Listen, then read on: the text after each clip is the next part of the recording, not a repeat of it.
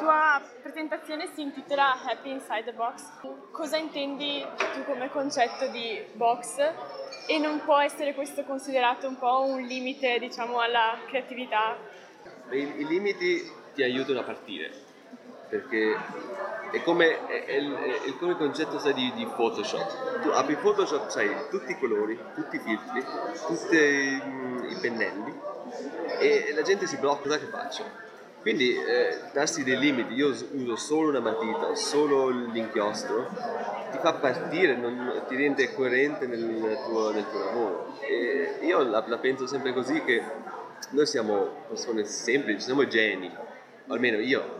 Quindi eh, per partire e cercare di, di creare qualcosa di, di, nuovo è meglio ridurre le opzioni per poi dentro quest, questa via stretta trovare qualunque cosa. Quindi eh, questa box sarebbe eh, diciamo uno stimolo.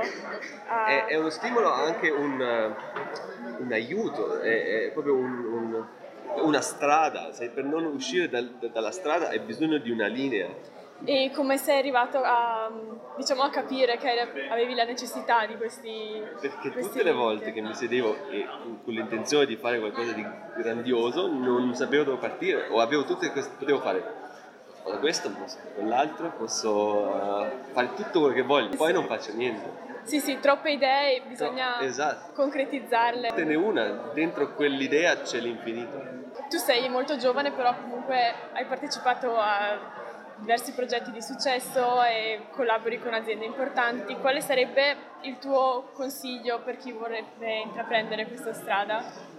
Eh, purtroppo il consiglio è di spaccarsi pure. E, e, e, non è molto utile come consiglio, ma bisogna fare le cose da soli, senza un cliente, perché la gente ti dà un lavoro per quello che tu già sai o hai già fatto.